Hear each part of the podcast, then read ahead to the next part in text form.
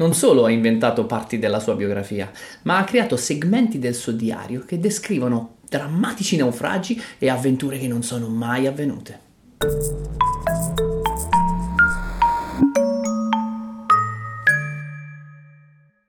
Ciao Adrien! Ciao Massimo! Non essere così circospetto, io, io sono qui in nome del, dell'amore. No, credo di no, credo che tu sia in nome del colonialismo, data la, Qui in nome del colonialismo ha dato Ops! l'argomento di oggi. Sgamato.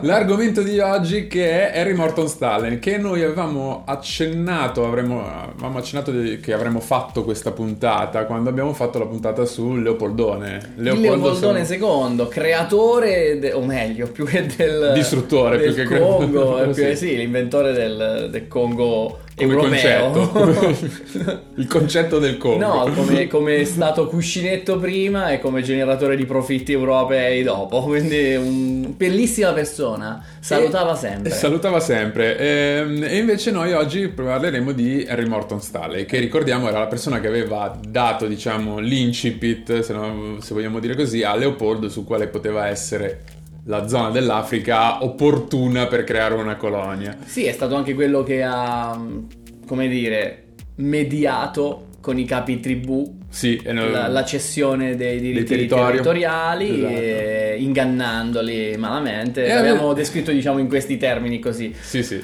piacevoli. Avevamo detto che sarebbe stata una puntata divertente perché lui più o meno è ovunque dove succedono delle robe Possiamo orribili. farlo spuntare lateralmente anche qui?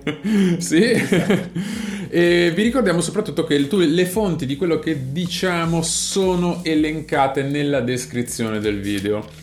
Eh, partiamo subito col dire che Harry Morton Stanley non nasce come Harry Morton Stanley, no. ma nasce come John Rowlands. Da tale madre, Roll, roll, roll, esatto, uh, Betsy Perry, eh, sua madre, è orfano di padre perché non si sa bene suo padre chi è, ci sono delle ipotesi, ma non si è, mm, forse, un, forse un alcolista, dice Hochschild, sì, sì. quello del libro su King's Leopold Ghost.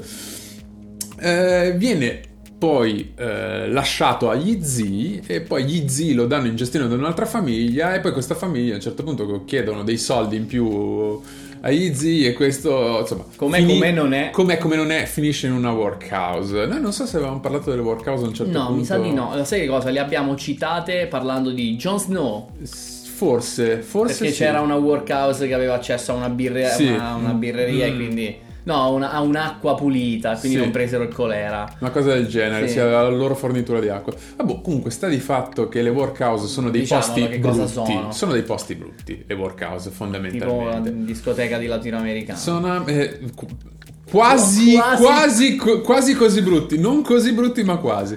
Eh, sono dei luoghi dove, che sono a metà tra orfanotrofi, metà carceri, metà una, una, roba così dove ci sono si lavora da, però. si lavora i bambini esatto. danno, lavorano male in cambio di lavoro ti danno di, di che dormire e mangiare fondamentalmente. Umanissimi tra l'altro. No ecco esatto proprio il punto è questo che le condizioni in cui solitamente eh, si sta nelle workout non sono sempre proprio ottimali no. se vogliamo utilizzare un eufemismo. E quindi è altamente probabile che l'infanzia del nostro John Rowland, John Rowlands eh, sia stata abbastanza traumatica. Ok? Sì, diciamo che si, si parla di presunti abusi sì, su di lui, non, non, è chiarissimo, chiaramente come potete immaginare la storia su questo ha molti veli, sì. però è verosimile insomma, ecco.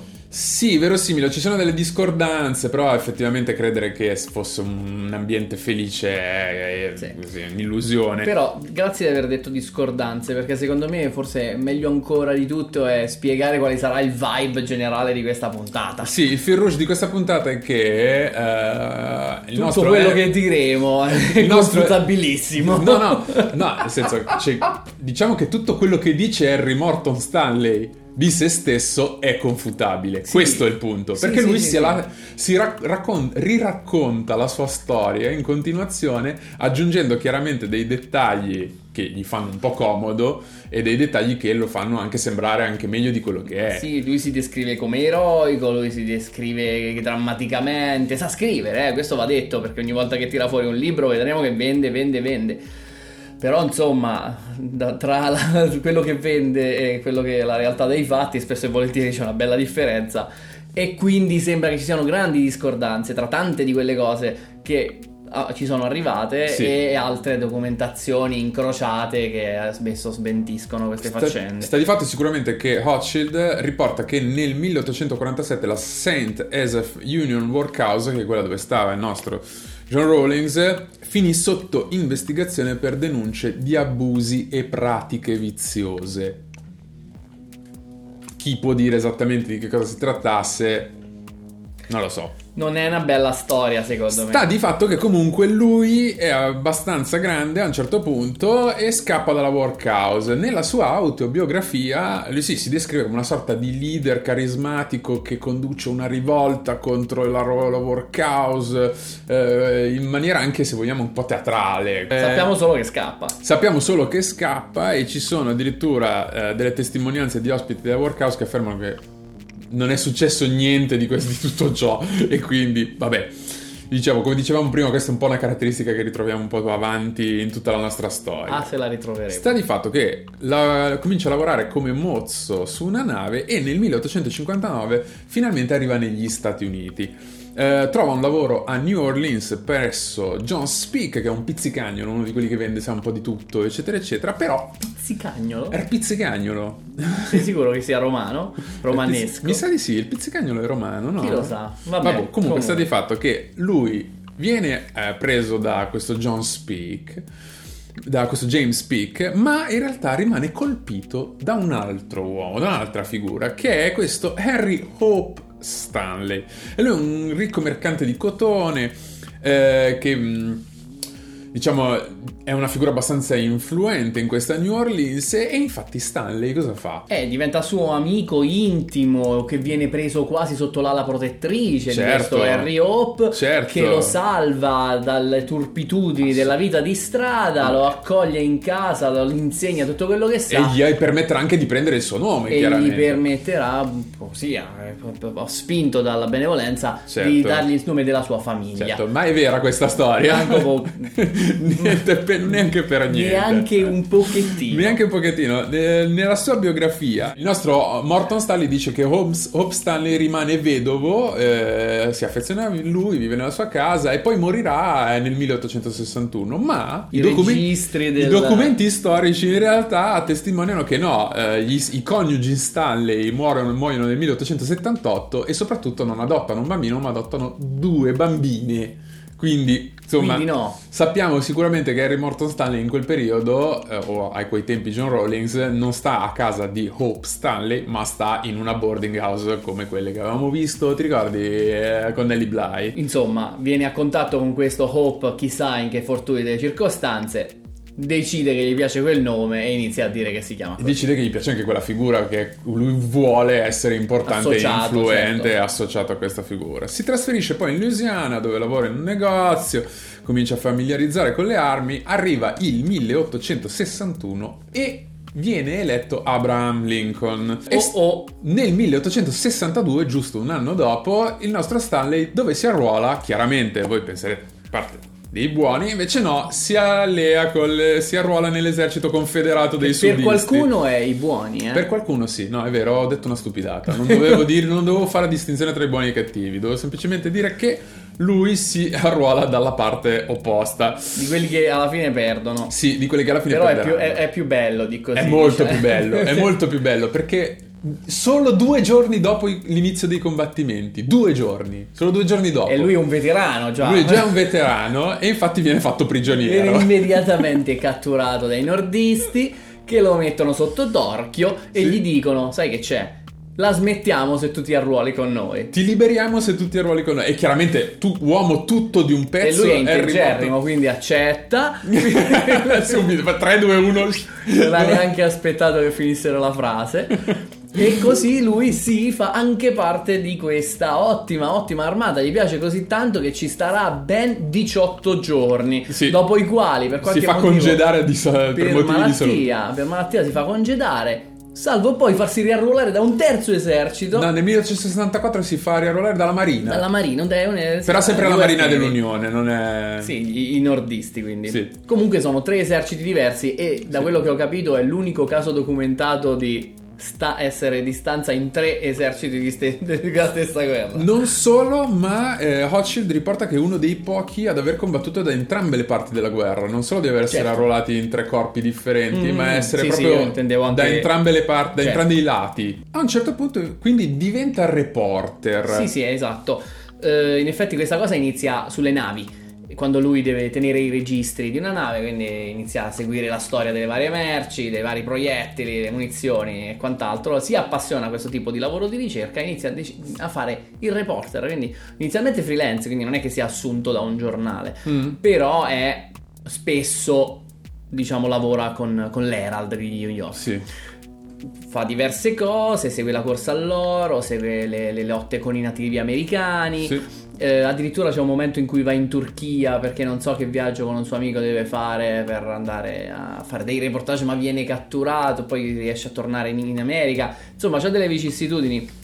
E finalmente nel 1968 data, eh, è l'Herald, proprio col quale aveva collaborato, che lo manda in Abissinia a seguire le guerre tra l'impero britannico e Grazie. gli Abissini.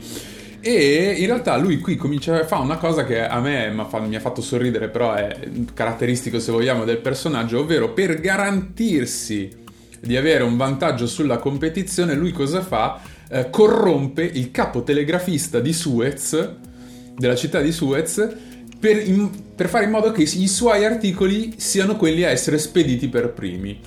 E caso vuole che un incidente eh, credo che fosse una tempesta, una cosa di questo genere, abbatte i pali del telegrafo di Suez proprio dopo che, ven- ven- ah. dopo che, i suoi articoli erano stati spediti e quindi lui in un qualche modo ne ricava un vantaggio di visibilità perché è l'unico a riuscire a mandare un report di questa cosa. Scoprirà che poi l'ha abbattuti lui a colpi di mano. di, ah, già con la CE, fair play britannico. è proprio in questo periodo, questo qui, che l'Europa si comincia a interessare dell'Africa, però da un punto di vista così di, delle risorse, per, come territorio da, geografico ecco. sì, ma soprattutto di risorse. Ah, le motivazioni che vengono messe in avanti sono sempre quelle della lotta allo schiavismo, l'abbiamo già visto nella storia del Congo con Leopoldo II. Il problema è che c'è una parte di ipocrisia in questa cosa, lo, so- lo sottolinea Hochschild nel suo libro, nel senso che Lotta allo schiavismo sì, ma quale schiavismo? Perché siamo in un periodo in cui gli spagnoli, i portoghesi praticano lo schiavismo, in Brasile ci sono milioni di, di, milioni di schiavi, ma nessuno dice niente su questa cosa. È lo schiavismo della tratta araba, ok? Della tratta che tra virgolette viene eh, nominata tratta araba, poi non, non, so se ci sono solo degli arabi che la, che la, fanno, però sta di fatto che... Nella nostra storia gli arabi torneranno più, piuttosto esatto. spesso. Quindi diciamo che c'è chiaramente un obiettivo di comodo ok, questa, questa, questa, messa in avanti della lotta contro lo schiavismo è solo una facciata comoda per andare a pescare lì dove ci sono degli interessi economici e di risorse e combattere anche un nemico meno pericoloso probabilmente degli spagnoli. In questo contesto c'è il nostro caro Dottor Livingstone che lui è un medico ed esploratore ed è uno che in realtà ci sta, lotta, sta lotta allo schiavismo, sì. ce, l'ha vera, ce l'ha per davvero. Lui in realtà quando va in Africa e cerca di dare dei mezzi diciamo di emancipazione a queste, a queste popolazioni lo fa nella speranza di liberarli dalla necessità di passare dalla schiavitù. Cioè, nel senso, loro dice: se voi sapete produrvi uh, queste risorse, sapete estrarre queste, questi materiali dalle miniere da soli, poi avete di che commerciare. Certo. Non, non siete più al, in balia di, degli, degli, schiavisti che arrivano. Li introduce una sorta di indipendenza. Tra l'altro, lui lo sta facendo da tanto tempo perché ha cominciato a esplorare l'Africa. Livingstone dal è 1840. Eh? Assolutamente. È una superstar. È una superstar. E infatti, eh, nel 1866 si fa finanziare una spedizione per la ricerca ricerca della sorgente del Nilo, degli schiavisti. Solita sorgente del Nilo la vogliono tutti. Noi l'abbiamo trovata questa roba della sorgente del Nilo nella puntata con Richard Francis Burton. Eh, Grandissimo personaggio. Che assolutamente. Lui... La passione per alcune parti del corpo. Esatto, e alcune pratiche. Eh. Eh, lui e John Henning Speak erano andati alla ricerca della sorgente del Nilo, avevano trovato il lago Tanganica. Tanganica. E poi eh, si erano separati e quando Speaker è tornato in, uh, in, Inghilterra aveva detto di aver trovato la sorgente de- del Nilo e invece Francis Barton diceva no, non, non è, vero. vero. Non tra l'altro l'aveva trovata mentre era cieco e sordo. Sì, quindi... perché tra l'altro c'era quel dramma incredibile durante il viaggio che si erano un disastro. Ragazzi, non andate in Africa così, cioè andateci con dei tour operator. Però andate a guardare la nostra puntata su Richard Francis Barton. Ma anche Barton. quella su Leopold. Ma anche quella su Leopold, andate a vedere tutte le nostre puntate. Comunque sta di fatto che passa del Ragazzi. tempo.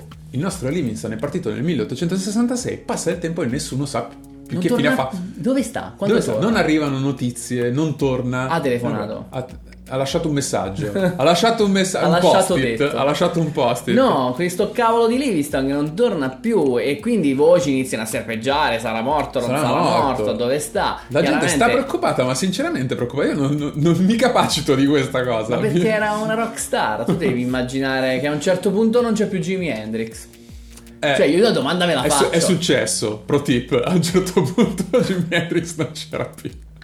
Però a un certo punto hanno pure trovato il cadavere invece di Livingstone che era perso nel continente più grosso di tutti. Valla ritrovare. E quindi si stanno organizzando un po' per dire che facciamo, lo andiamo a cercare, non lo andiamo a cercare e tada si presenta chi? Il nostro Henry Morton Stanley. Cioè, non lui direttamente, no. si presenta uh, James Gordon Bennett Jr. che sarebbe il direttore dell'Herald che colta l'opportunità per un bello scoop, una bella storia, prende il nostro Stanley, gli dice tu hai già esperienza d'Africa perché sei stato in Abissinia, io ti do soldi illimitati, sì? fai quello che ti pare, ti servono mille stelline, ne pigli mille. Ma riportami Livingston che è la cosa più importante. Lo rivoglio, lo rivoglio vivo, non me ne frega niente, fai tutto quello che c'è. Ma questa storia è la storia di come sono andate veramente le cose. Ma certo. Ma certo che no.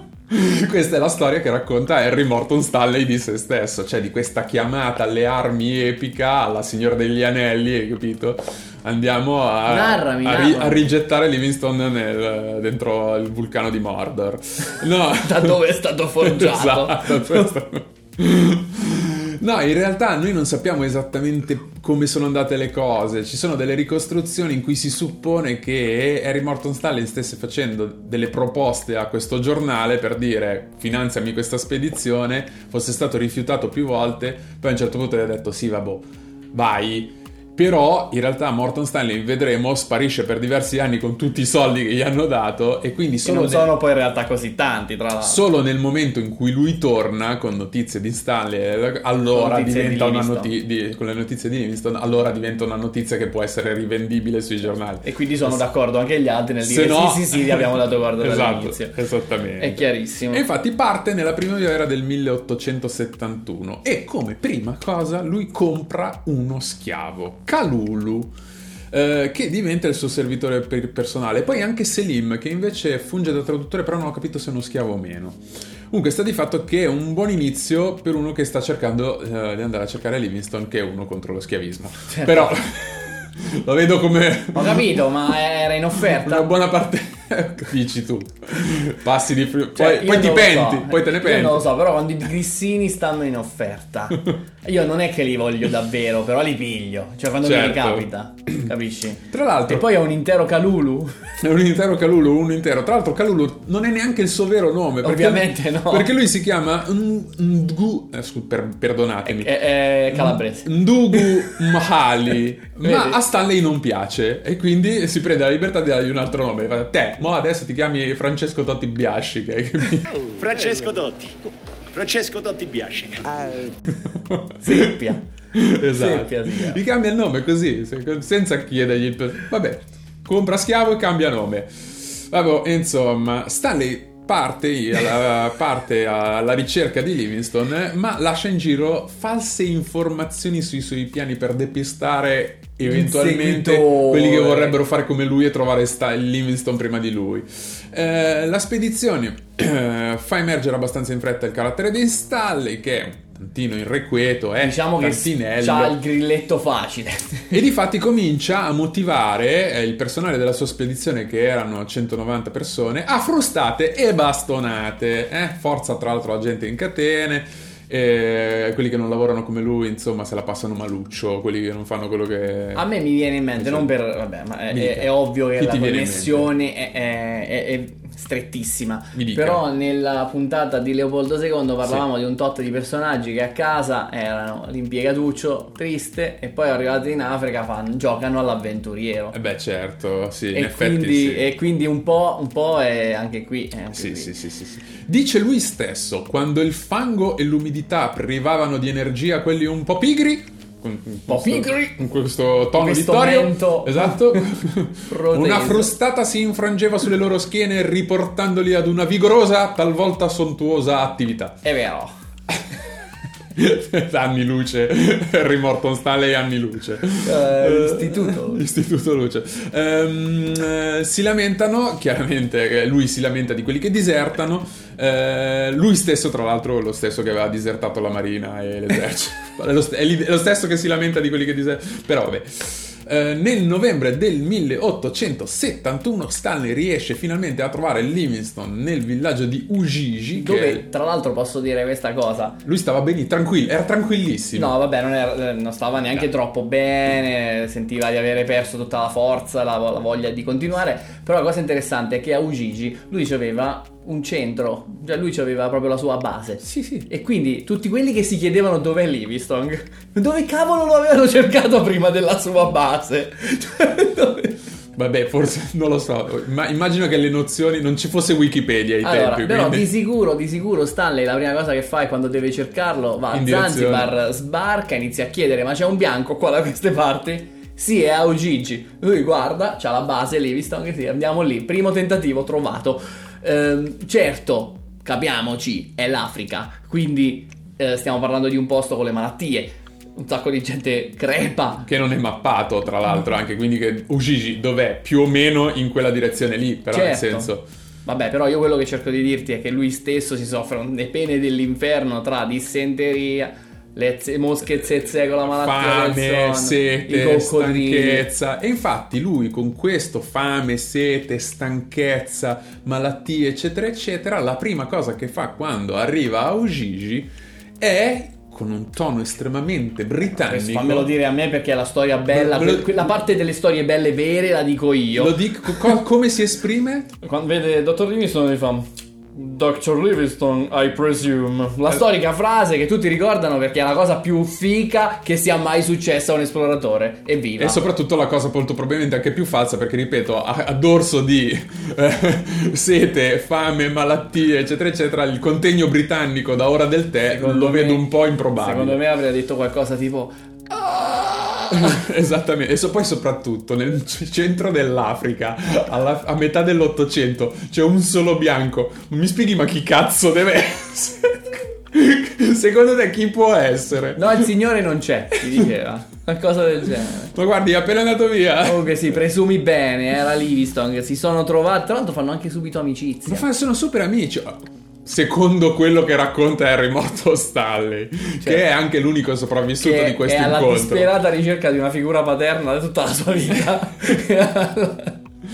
e quindi sì, a quanto racconta Stanley, loro due cominciano a esplorare un po' assieme, si scambiano delle informazioni, lui ha... finalmente Livingston gli insegna a esplorare perché lui è imberbe da questo punto di vista. Assolutamente, e poi quando Stanley dice vuole tornarsene a casa chiede a Livingston e Livingston invece no, si rifiuta, dice che lui c'ha ancora del lavoro da fare lì e quindi no. No, Però c'è questo delle... rio che si chiama Lualaba che lui vuole esplorare perché? Sì. Perché secondo lui è la foglia del Nilo, eccetera, eccetera. Va bene, esplora quello che ti pare. Tempo un anno e mezzo, Livingston crepa lì. Eh, va bene, nel senso il suo cuore viene sepolto in Africa, tutti sì, questi sì, simbolismi, sì, poi i suoi resti, il resto, dei suoi, il resto dei suoi resti vengono riportati in Inghilterra dove sono sepolti, credo, non so, in un'abbazia, insomma posti importanti. Comunque, la parte importante è che tutta questa storia noi la conosciamo semplicemente per i resoconti di Harry Morton Stanley perché non esiste nessun altro testimone di questa storia. Beh, a parte il fatto che Livingstone consegna le sue lettere e i suoi diari a Stanley da riportare in Europa, quello sì. sì. E quindi tante... No, che l'ha ritrovato è sicuro che l'ha ritrovato. Certo, no, però io quello, quello, che io intendo è mm. che tante delle discrepanze che noi conosciamo e sul fatto che per esempio non è stata questa la frase detta da, da Stanley nel momento in cui sono, ha ritrovato Livingstone, dipende anche dal fatto che, primo, le pagine sul diario di Stanley riguardanti l'incontro con Livingston sono strappate. Eh, eh, questo è, roba... un caso, è un caso... Mi rendo conto, può capitare. Può capitare. Può capitare. Può capitare. A chi allora, non è capitato? Lo stesso racconto però nel diario di Livingston invece si trova e non dice le stesse ah, cose, no. dice anche una data diversa e quindi come al solito ci avrà messo del suo per ridrammatizzare il tutto. Che peccato, che peccato. A però... questo punto non ce lo saremmo più aspettati. No, però sta di fatto che uh, Livingston, uh, scusami, Stanley scriverà un libro su questa storia che è intitolato How I Found, Found. Livingston e grazie a questo libro uh, Harry Morton Stanley diventa famosissimo e becca anche un po' di cash. Infatti diventa talmente tanto famoso che nel 1874 sempre l'Herald gli finanzia un'altra spedizione che è eh, l'esplorazione dei grandi laghi africani. Sì, che poi sarebbe una specie di continuazione del lavoro di Livingston, diciamo. In cui, eh, Livingston 2. In cui, non, sospe- non l'avreste mai sospettato, c'era anche di trovare la fonte del Nilo. che è così. Vabbè, una no, doveva cose... fare diverse cose però prima. Eh. Prima c'era da mappare il lago Victoria, il lago Albert, il lago Tanganica, che già aveva un po' di cose insieme. E poi pure sto cavolo di fiume Lualaba, che giustamente dicevo è quello che secondo Livingston poteva essere le fonti del Nilo. Ora va detto questo, se una cosa è la fonte del Nilo, tu la navighi in Beh, senso contrario? No, no, in senso corretto. Ah, in senso corretto prima o poi arrivi al Nilo. arrivi al Nilo. Cioè, certo. se a un certo punto stai sulle foci del Nilo dici allora erano quelle le fonti del Nilo. Non succederà mai questo. No, non succederà mai perché loro sospettano che o sia una, o la fonte del Nilo o la fonte del Niger, però sta di fatto che a un certo punto, seguendo questo fiume, uh. svolta improvvisamente a ovest, eh, a sinistra diciamo, e diventa uno dei maggiori affluenti del fiume Congo. Ehm... E quindi già che c'è, si sbatte tutto il Congo, sfocia nell'Atlantico e questo fa di lui la prima persona che ha navigato che ha fatto il tutto il tragitto e cosa che lo mette in ottima luce per un Leopoldo di nostra conoscenza. Ma questa spedizione come è andata come si è strutturata. Innanzitutto parte con una spedizione di 356 persone contro e, i 190 di quella precedente. e una nave che è chiamata Lady Alice in onore a Alice Pike che è una ricca ereditiera a cui aveva promesso di sposarla una volta tornata a casa ok? Quindi lui ha questa signorina a casa che lo aspetta e lui gli nomina la, bar- la, barca a suo nome, ma nominerà anche dei posti a nome di questa qua, perché ci sono tipo Ellis Island, eh, Ellis Island e Lady Alice Rapids, anche luoghi sì, sì. geografici che si chiamano a suo nome. Fa anche delle audizioni tra i candidati bianchi, ma siccome gli dà fastidio avere intorno della gente più preparata e competente di lui, no, è vera questa storia, scarta tutti gli esploratori esperti e prende tre pischelli che sono i fratelli Frank e Edward Pocock e Frederick Barker. Nel corso dell'intero viaggio i tre ragazzi muoiono malissimo, ma male, ma male, male, male. Uno affoga e gli altri due muoiono di malattie, ma esotiche. Ma, ma, ma, ma, male. Muoiono tra l'altro anche a centinaia i nativi reclutati per la spedizione. Eh, il che induce una buona parte dei sopravvissuti a scappare, a scappare. chiaramente, e lui li mette in catene. Che stupidi, ma, ma come si sono permessi? come si sono permesse? Muore anche Calulu. Il, no! Uh, sì, sì, sì, sì, sì. Muore che tra l'altro compare in, questi anni, in questi anni è anche andato in Inghilterra, ha ricevuto una sì. mezza istruzione, sì, poi non si è mai trovato bene, eh, parliamoci chiaro.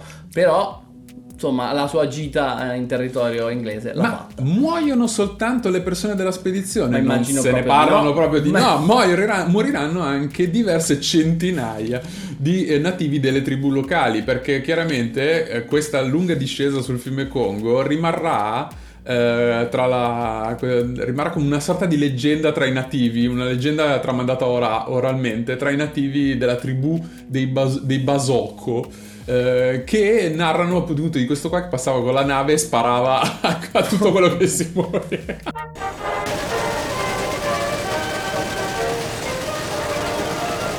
Ma fa ridere perché. Fa ridere perché, perché è vero. No. Fa ridere perché è vero, ma fa ridere anche perché probabilmente lui mente sulle cifre. Cioè lui racconta di aver ammazzato molta più gente di in effetti di quella che ha ammazzato. Sì, la per fare più bella la sindrome del pescatore. Per fare più bella fi- esattamente, esatto, la sindrome del pescatore. Boh. Allora, lui stesso non se la passa benissimo perché chiaramente come dicevamo prima, la febbre spe- gialla è dietro l'angolo, tipo. La fame, la sete, la stanchezza, le malattie. Perde 27 kg in questa, in questa spedizione e quando, quando la spedizione finisce e torna a casa, la nostra Alice Spike... Non lo vuole più. L'avrà aspettato ma certo. Certo che no, si è sposata con un altro, cornuto e mazziato, e quindi lui ha nominato la barca, i luoghi geografici, al nome di questa qui che un po' bagascia forse, non lo so. Ma perché dici così? Lui è andato via per anni. È andato via per... no, è vero, è vero. È Dai, so, per... poi magari era morto, per... torna uno scheletro e dice ma ci siamo andata vicina. Cioè io credevo che tu fossi morto ma siamo lì. Comunque nel 1877 lui pubblica un libro Fino su questa ecco spedizione che si chiama Through, Through the, Dark, Dark Continent. Continent. E lui è, eh, diciamo... È il coniatore di questa frase, il continente, il continente nero. nero, esattamente. In italiano pure si dice nel lui continente... Conia la Paraponzi, ponzi, ponzi. Paraponzi, ponzi. Eh, continente nero... Coni anche paraponzi, ponzi, ponzi. Quasi. no, volevo dire che questo qua si chiama il continente nero perché sembra che le foreste siano talmente fitte dense, e dense di alberi che la luce non, non tocca terra. Quindi è giorno ma è buio. Allora, wow. nel mentre, nel circolino degli esploratori, perché esiste un circolino degli esploratori dove stava il nostro inglese. Freuchen? Eh, diciamo che il nostro Harry... Hai messo qua un banner di Freuchen? Lo mettiamo adesso? Che problema c'è? Esatto, eh, no, nel, nel, circolino degli esploratori eh, il, no, il, nostro non è ben visto, il nostro perché? Harry Morton Stanley, perché diciamo che i metodi sono un po' estremi anche per, anche per gli esploratori dell'epoca che non erano proprio che, dei pezzi di pane. Che femminucce. Il nostro Richard Francis Barton, di cui avevamo fatto una puntata, lo ricordiamo nuovamente, eh, che non era esattamente un santo, ce lo ricordiamo, è tutto tranne che un santo, scriverà a proposito di Stanley spara agli africani come se fossero scimmie. Africani l'ho messo in forse perché ho ritrovato questa citazione con due termini. Uno è africano e l'altro è un termine che inizia con la N. E quindi... La, quella parola che non si può dire perché sennò ti bannano. Novembre. Novembre, esatto. Spara a novembre come se fossero scimmie. È in questo contesto che Stanley viene soprannominato dagli africani Bula Matari. Spaccarocce. Il, il frangitore di rocce. Io l'ho trovato così, tradotto così. Mi sembrava molto più... Oh, spaccasassi. Spaccasassi. In riferimento al suo essere implacabilmente brutale. E chiaramente a lui questo soprannome piace tantissimo. Sì, sì, si bulla. Lui si Lo bulla scriveranno anche sulla sua tomba poi alla fine, sulla lapide.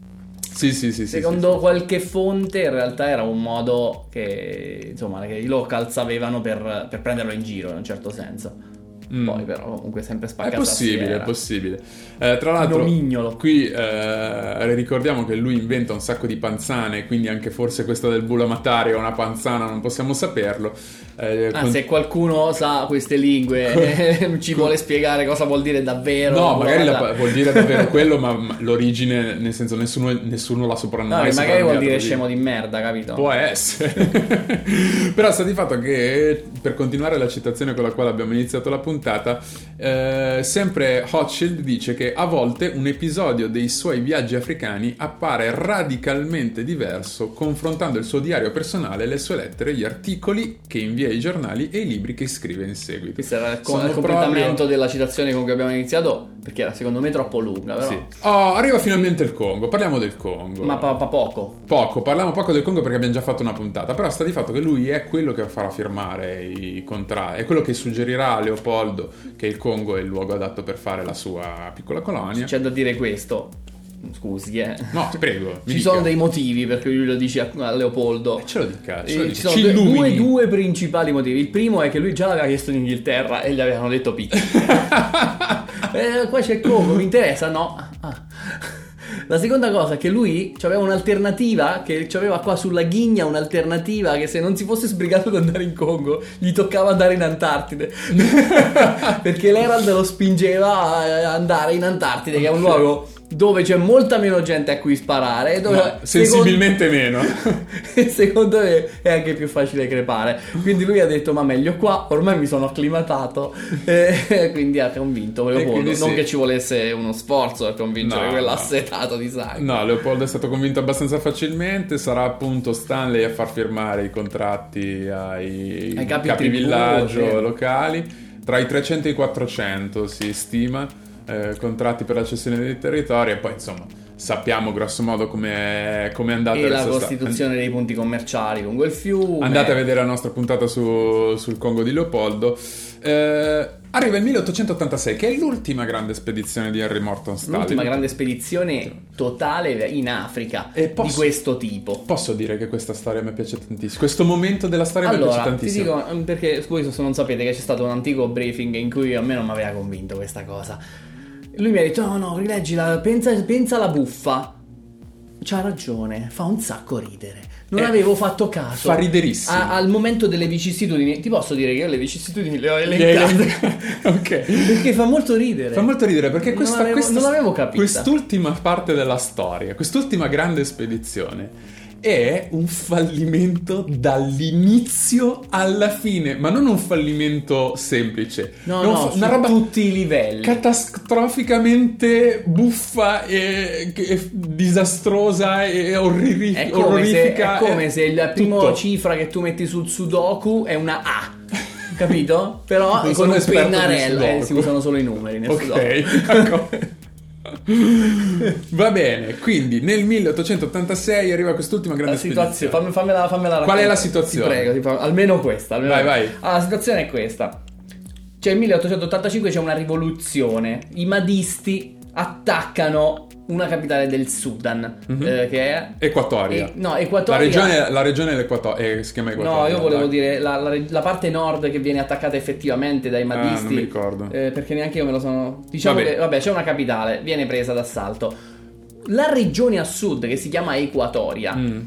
capitanata dal governatore Emin Pasha, teme teme che questi nazisti arrivino da nord, proprio come ritenendo Equatoria un buon secondo obiettivo. Emin Pasha chi è? Emin Pasha è un polacco in realtà, è un governatore locale che è dottore, governatore di Equatoria, una persona che scopriremo essere a mio avviso bassina moralmente, però va bene. Emin Pasha, temendo queste cose, scrive numerosissime lettere all'Inghilterra, chiede ausilio. Avrei bisogno di man- un aiutino. Un aiutino. Un cioè, aiutino, perché qui... Ha, hanno sem- ammazzato tutti, eh, non è che dici... Stanno arrivando da queste parti. Forse, forse... Va bene, ti mandiamo nessuno, gli dicono. Ah, bene. a un certo punto tale McKinnock, che è invece un, un ricco riccastro scozzese, decide di finanziare una spedizione accapitanata da Stanley mm-hmm. purché sia di carattere umanitario cioè lui va lì non a dare armi per combattere ma a salvare, recuperare recuperare questo povero tizio e riportarlo in Europa mm-hmm. benissimo Qual è il problema? Il problema è che nel 1885 il contratto con Leopoldo II non è, non ancora, ancora estinto, non è ancora e, finito. E quindi Stalin devi chiedere il permesso. Devi chiedere il permesso a Leopoldo, Leopoldo che è una persona di buon cuore. Assolutamente. E quindi gli dà subito l'ok. No. No. gli dice assolutamente non se ne parla.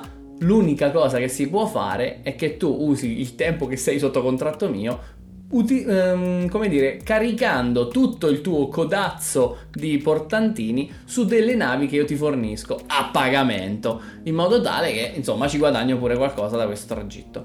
Peccato che queste navi... Leopoldo pone queste due condizioni. Sì, vai. L'uso delle sue navi e soprattutto un tragitto particolare che passi attraverso una zona del Congo inesplorata in maniera da poterla mappare e poi pone un'altra condizione. Dice, una volta che te arrivi da Emin Pasha, o Emin Pasha, eh, dir si voglia, chissà come si pronuncia. Io dico Pasha. Eh, perché ti piace... Uh, eh, perché è Pasha. Vabbè. Insomma, chiedigli di rimanere governatore di Equatoria a condizione di, annie- di annettere questa regione al mio Congo. So. Ed è più lunga di così perché poi, eh, capiamoci, perché anche il McKinnock che nominavo aveva degli interessi interessanti. Mm. Interessi interessanti? Interessi interessanti? Beh, se... no. Sì, no, non Aveva so. degli interessi e alcuni di questi erano interessanti. Meglio ti piace di eh, più. Beh, bello, bello. Gli interessi erano territoriali. E mm lui voleva chiedere al governatore di Zanzibar, che mm è quest'isoletta che c'ha nell'Africa dell'Est, della firma su certi contratti di, di Questo però McKinnon, non Leopoldo. No, McKinnon ah, okay, questo. Sì, sì. Quindi l'idea è che il tragitto di Stanley per andare a salvare uno che nel Sudan, quindi non troppo lontano, diciamo, sì, sì, da, dalla, costa. dalla costa est. È assurdo. Della, della, della, dell'Africa. Sì, Lui debba prima andare ol- lungo la costa est, ben oltre, per raggiungere Zanzibar, parlare di queste cose per qualche mese con il governatore al fine di fargli firmare queste cose, poi continuare a circumnavigare l'Africa passando da Città del Capo sotto, rifare tutto il giro, arrivare alla foce del Congo, dire buongiorno signor Leopoldo, prendere le navi, risalire il fiume, esplorare delle zone e poi fare un tratto di terra comunque lunghissimo con mille persone al seguito, perché di questi, so- questi sono i numeri di cui si parla, per andare a salvare uno che, ne- che teme la morte e quindi si vede arrivare il salvataggio qualcosa come anni dopo. E infatti sarà quello che succederà, sarà esattamente quello che succederà, ovvero questa spedizione prende un tempo infinito. Ma è inenarrabile, e poi tra l'altro anche considerando tutti gli imprevisti che adesso arrivano, eh, lo chiameremo le vicissitudini. Prego, prego, cominci con l'elenco delle vicissitudini. Vabbè, allora, la prima è questa, è la stagione delle piogge. Eh, no, no, non è. Non, non... non, è la stagione per delle piogge per, tu, per i quattro anni che ci metti no, a fare. Certo, però tu considera che questa cosa inizia così. Beh, cioè, Quindi, comincia bene. Comincia tu. benissimo. Poi altre cose, le barche belga di Leopoldo non ci sono. Cioè sono rotte, sono alla fonda, sono mezze da, da, ristru- da ristrutturare e quindi non sono pronte. Quando loro finalmente arrivano lì con la pioggia che li scroscia addosso, questo dettaglio mi fa morire, eh, devono ripararle alcune almeno per pro- poter proseguire, ne riparano due. Ma andiamo avanti, ci sono per adesso 800 facchini mm. portantini, locals, sì. presi, non lo so, a stipendio o se vogliamo affittati, eh, comprati. Bastano 800? A quanto pare no, perché per una cosa così lunga, per questo tragitto, serve un sacco di materiale, quindi serve anche un sacco di gente per trasportarlo. Come si fa? Bisogna comprarne le altre. E quindi arriva il nostro amico Tippu Tip. Ah, Tippu Tippo! Tippu Tip, che non è il la, la, crasi di due nipoti di Topolino. No. Quindi sono Tip e Tap. Va bene. Va bene. Ma Tippo Tip è un personaggio che lui già aveva conosciuto in passato durante la spedizione per cercare Livingstone. È uno schiavista arabo. Sì, okay? famosissimo schiavista sì, arabo. Sì, uno dei più grossi schiavisti arabi dell'epoca. Che chiaramente, se adesso io se anche Stanley volesse fa- avesse voluto fare bella figura dicendoci antischiavismo, comunque no, no perché no. comunque va, si accompagna con questo losco figuro e quindi gli dicono tipo tip, pensaci tu. Lui si allontana, si trovano nel tratto nord del, del, fiume Congo, diciamo più o meno, stanno iniziando ad andare verso est, a questo punto sono passati ormai forse già sei mesi, sette mesi e lui si allontana andando verso sud per andare a recuperare dei nuovi schiavi. Recuperare, tra virgolette. Mm com'è come non è, si aspetta tipo tip, si aspetta ancora un po' tipo tip, dove sta tipo tip?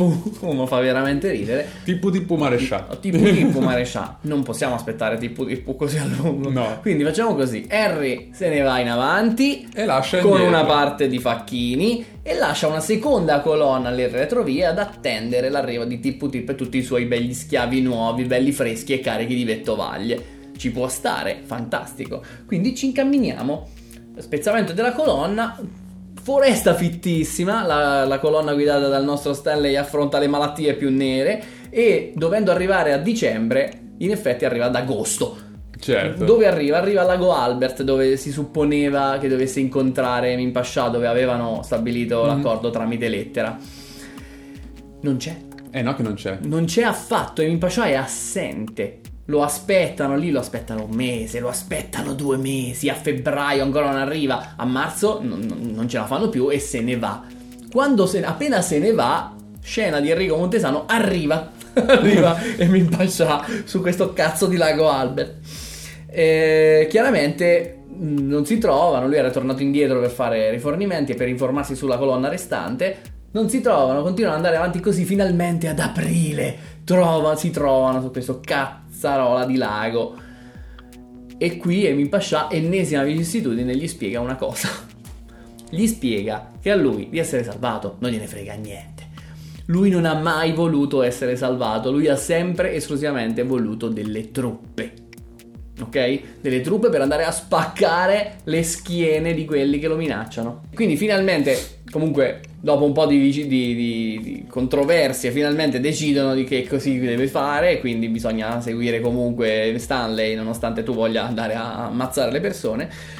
Riescono però a tornare indietro a recuperare questa cavolo di colonna che ancora non arriva. Ripeto, sono passati mesi e mesi e mesi, ormai siamo ben oltre l'anno. E questa colonna quando la trovano non è che c'è davvero, è decimata.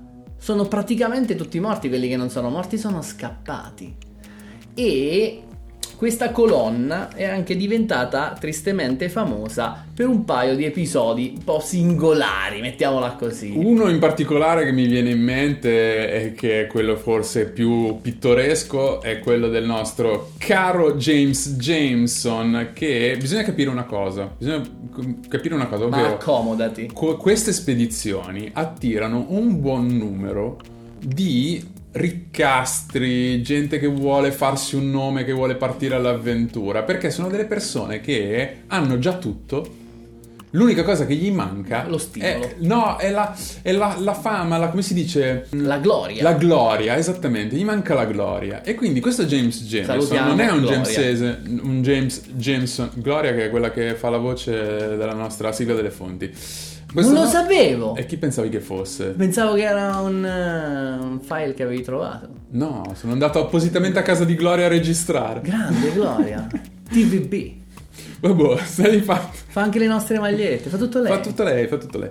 Ehm, la nostra, eh, la nostra, J- la nostra, il nostro James Jameson è chi? l'erede, il, semplicemente l'erede della più grande industria di whisky d'Inghilterra che è la Jameson Whisky. Potreste aver bevuto un Jameson. Esattamente. E lui cosa fa? È in questa spedizione anche lui ed è quello che terrà il retro della palla, quella parte sì, che è rimasta indietro dei, della colonna. È uno dei responsabili, diciamo. Esattamente. Dei, dei caporali. Cosa succede? Nell'attesa, preso così da... dalla noia, se vogliamo, ok? Dalla, preso dalla noia. Sai qual è l'antidoto migliore alla noia? Qual è? Parla con un criminale, ok? Fatti raccontare delle storie, fai finta di non crederci o dighi di non crederci, lui ti sfida, tu gli dici ok, e cosa, come finisce? Finisce con una bambina che viene di 10 anni, che viene presa e mangiata viva davanti ai suoi occhi. La storia però è un po' diversa, sì, perché questa è la versione sono... che racconta James Jameson nelle sue lettere che sono tra l'altro disponibili sull'Internet Archive. Ma l'altra versione è semplicemente James Jameson che parla con dei cannibali. Si prende benissimo. Si prende benissimo e li paga per vedergli mangiare una bambina.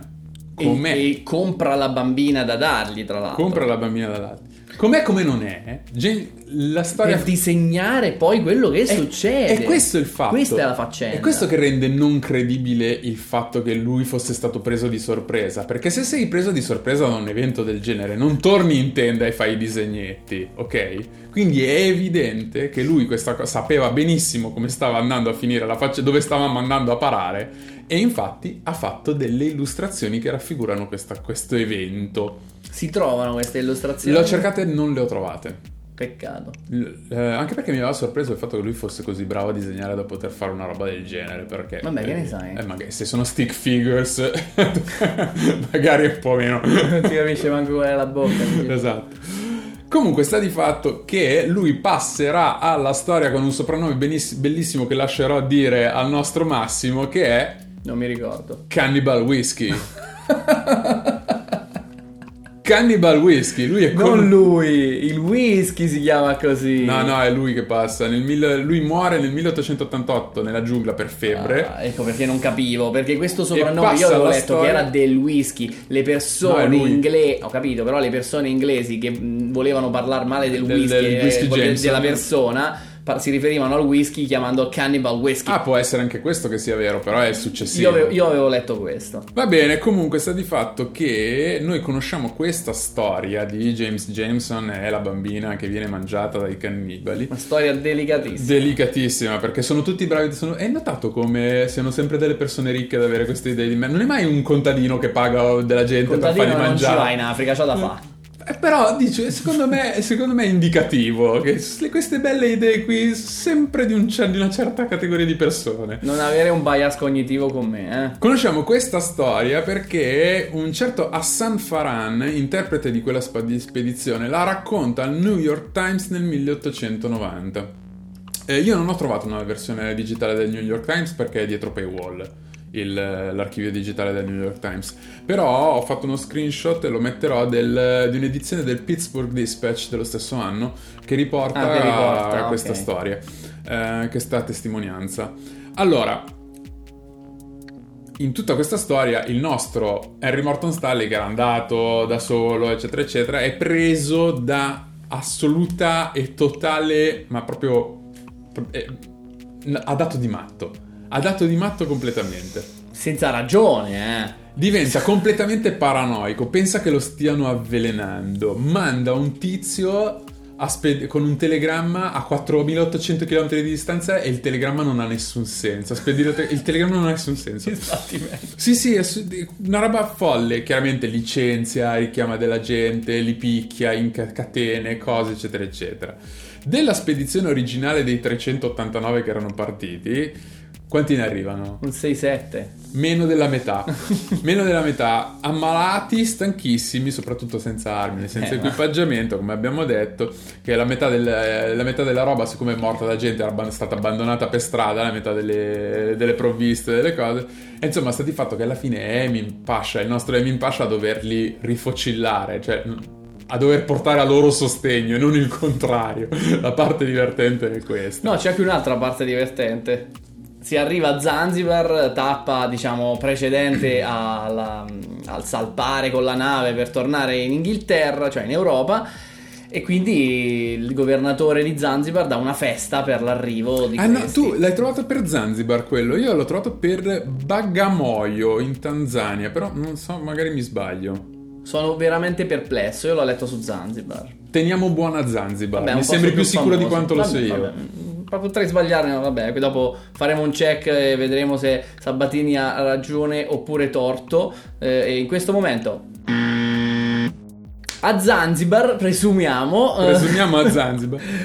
Viene data una festa in onore di questo ritrovamento, di questa partenza. Con governatori tedeschi. Quindi eh. è una festa per il, polas- per, il polacco. Per il, per il polacco. E essendo dei governatori tedeschi scorre a fiumi della birra. birra. chiaramente. E tutti bevono della birra. Forse un po' troppo. Forse un pelino e troppo. Chi sarà il nostro eroe a bere un po' troppo proprio quella sera? È il nostro Pasha. Il, il nostro, nostro Pasha si beve tutto quello che ci stava, pure l'acqua dei fiori. decide che è un'ottima idea appoggiarsi a niente mentre sta al secondo piano, cade di giù, si rompe tutto e non può più partire. Perché che a lui gli toccano dei mesi di convalescenza dopo questo, dopo questo incidente, ubriaco ad una festa di tedeschi, hai capito? Il, Il più classico. La cosa più classica che ti può succedere. Ma aspettatelo. Aspetta. E quindi gli toccano dei mesi di convalescenza. E a me ha fatto ridere che dopo tutti questi anni, perché questa spedizione dura un sacco di tempo. Sì. Il nostro Harry Morton Stanley non ha la pazienza di aspettare qualche mese di convalescenza per riportarsi indietro Pasha. Lo, lo lascia lì e se ne va. Io, io l'ho pensata così, secondo me si odiavano.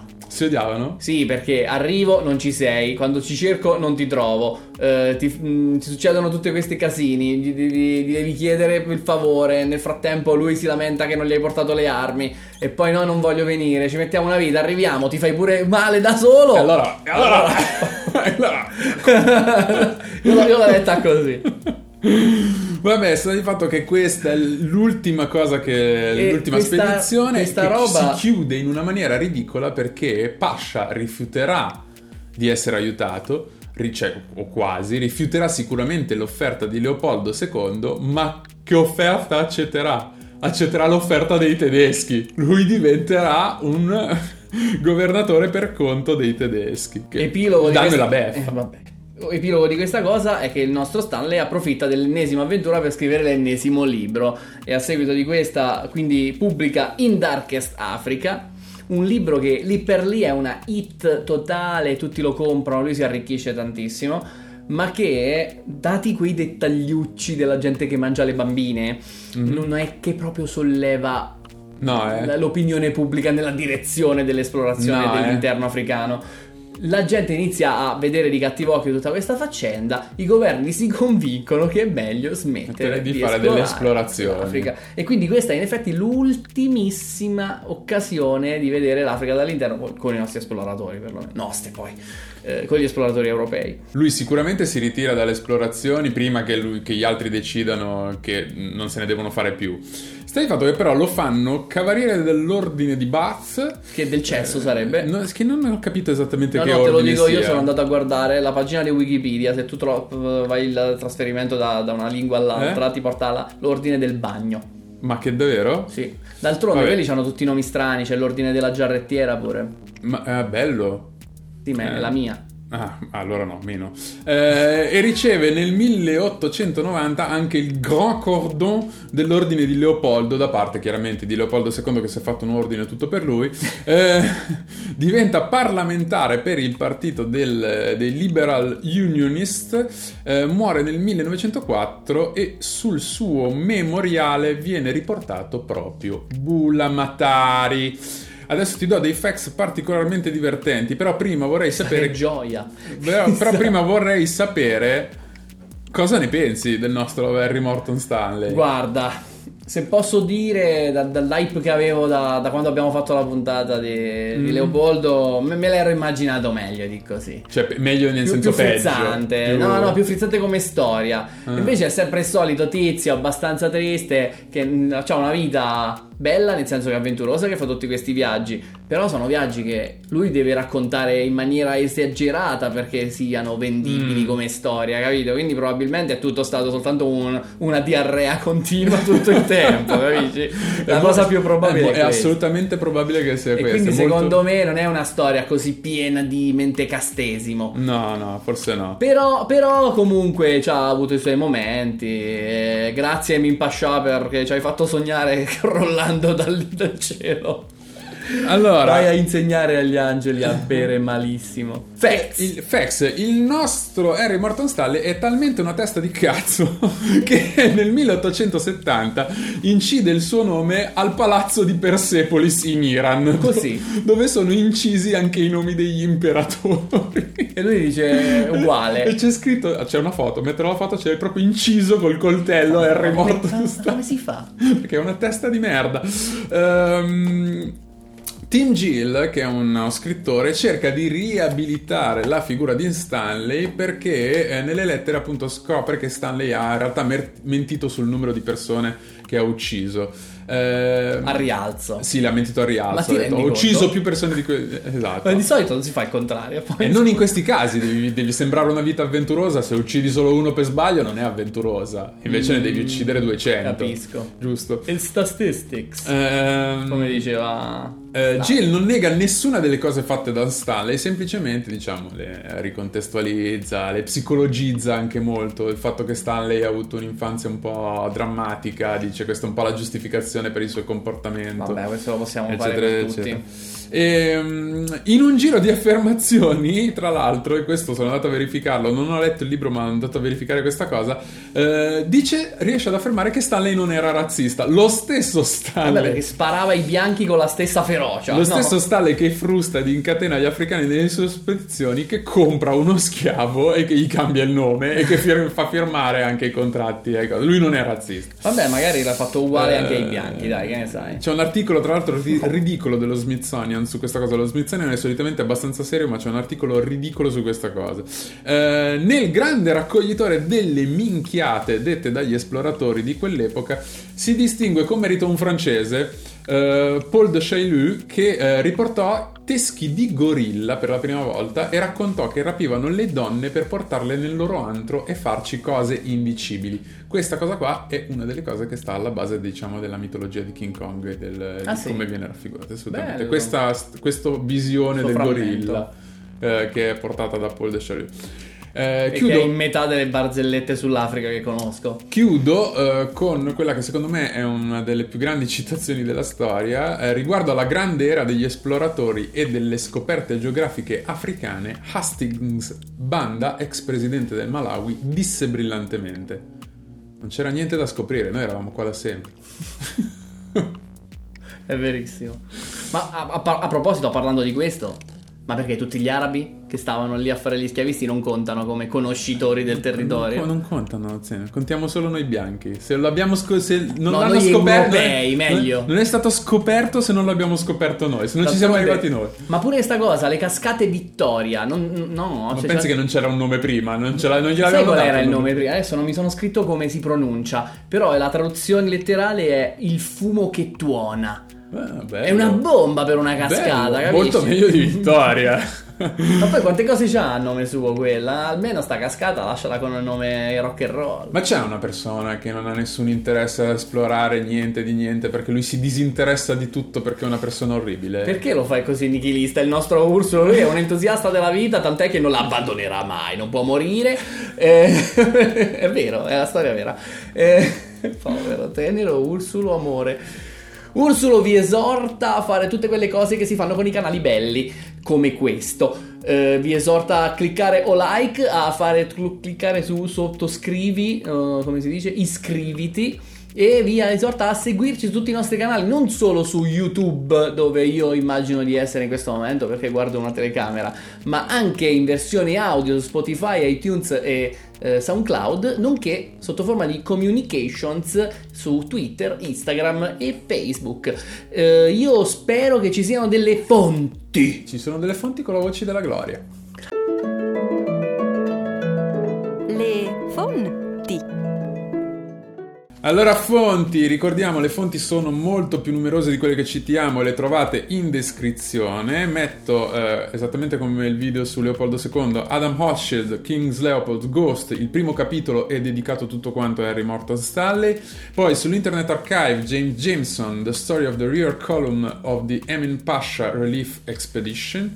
E poi sulla BBC, Phil Caradis, Harry Morton Stanley, Statue or Not Statue. Io tra le mie ti cito innanzitutto vabbè, un articolo su The Irish Times che si chiama Presume Nothing, an important book showing how Harry Morton Stanley became a scapegoat for post-colonialism guilt. Quindi tutto un discorso sul su, su ruolo di Stanley come, mm-hmm. come si dice scapegoat in italiano? Uh, capro espiatorio. Capro espiatorio. Quindi chi lo sa.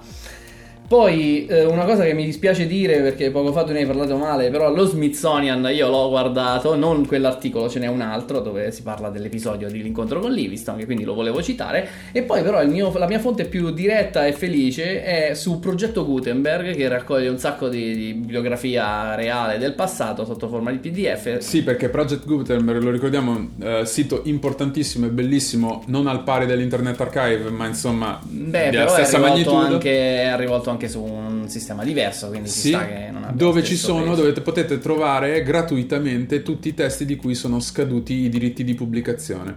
E quindi ci sono un sacco di libri gratis. E c'è l'intera bibliografia di Stanley, che io mi sono, non tutta, però parzialmente gli ho dato una letta. E... e, basta, io basta. direi che andiamo ad, ad avere della diarrea di là. Ma registreremo il suono per poterlo poi riprodurre su un gramofone.